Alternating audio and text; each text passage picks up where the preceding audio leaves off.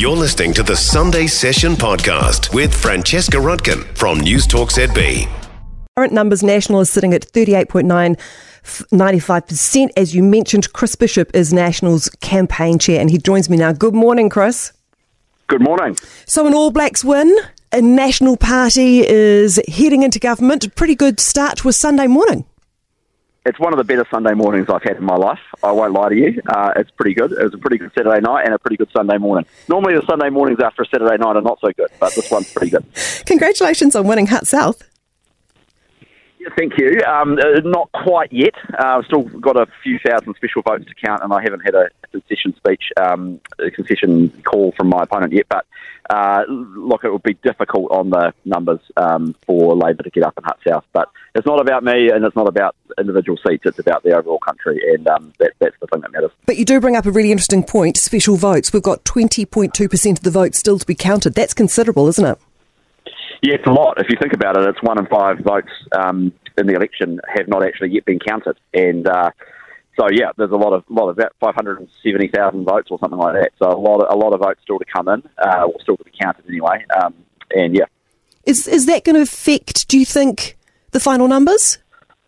Yeah, inevitably. So I think that the first effect is uh, some of those um, seats that Nationals are in uh, by sort of quite narrow margins. Um, places like Te Atatu, for example, I, I think we will will probably lose in the end. Um, historically, the specials have tended to favour uh, the left, um, Labour and the Greens. Um, so, and then it will also have an effect on the overall numbers. So, again, if you look at history, we've, you know, National has gone down one, sometimes two seats on the special votes in the past, and so we, we are, you know, essentially planning on that eventuality, um, and I think that would be a realistic uh, prospect.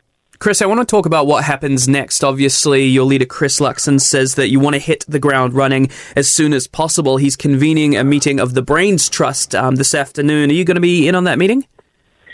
Uh, yeah, I'll be there. Um, yeah, so we look, we're just um, you know just actually all gathered together to watch the rugby, to be honest, and um, with the team from um, who's been involved in the campaign, and so just done that, and then this afternoon we'll senior team will get together and just digest the events of the last 24 hours, and then just map out the next few days uh, and we'll go forward from there. Um, you know, clearly the, a strong mandate for change um, delivered by the New Zealand people uh, last night. On the current numbers, we can govern with uh, ACT um, by ourselves, but that's very narrow, and you know, over 500,000 special votes still to come, and, and likely you know losing one, uh, at least one seat on the special. So um, we we may. You know, have to um, form a sort of wider governing arrangement than, than just uh, the ACT Party. Mm. But I'm presuming that those coalition conversations can begin. We don't have to wait, do we? Well, we're just going to get together and have a have a chat about it. Um, the, the, the, special votes take a while to be counted. The Electoral Commission said this morning they're expecting to have the final results in by um, November the third. Uh, so we just got to get a sense of the lie of the land. Um, and you know, clearly, um, Christopher has already talked to to David Seymour um, last night, um, and uh, you know, you know, clearly uh, we we have a good working relationship with the ACT party already. Uh, so we, we just have to uh, digest the, the, results this afternoon, and, and you know, we'll be making further announcements in due course. In terms of your in terms of your campaign, Chris, I mean, it was you had one of the big moments in this election is that story in the Herald where you essentially threatened voters by saying there might be a second election. In hindsight, was that a mistake? I, never threatened a second election. I was just being transparent and honest about the fact that there were any number of uncertain post-election outcomes, uh, and, I, and, I, think um, you know that that's true. Um, and we were asking for a strong uh, mandate for change, and, and I think uh, basically that is what the country has delivered to. Uh, to to the national incoming national led government. But why did um, you feel the need to be so forthright to highlight that prospect? We were just trying to make the point, or I was just trying to make the point that um, certain election results um, are better than uncertain ones, and I think um, it's in the country's best interest that we have a, a strong uh, government after the election rather than a, a sort of messy uh, arrangement. But uh, Chris, uh, voters voters do understand this. I mean, it's not their first rodeo, so highlighting this specifically was seen by a lot of people as a threat. Now, looking where the votes fall, with the specials coming through, it's more looking more and more likely that you will need Winston. Was this a strategic blunder? Oh well, every commentator under the sun will have their views on that, and no doubt that'll be digested.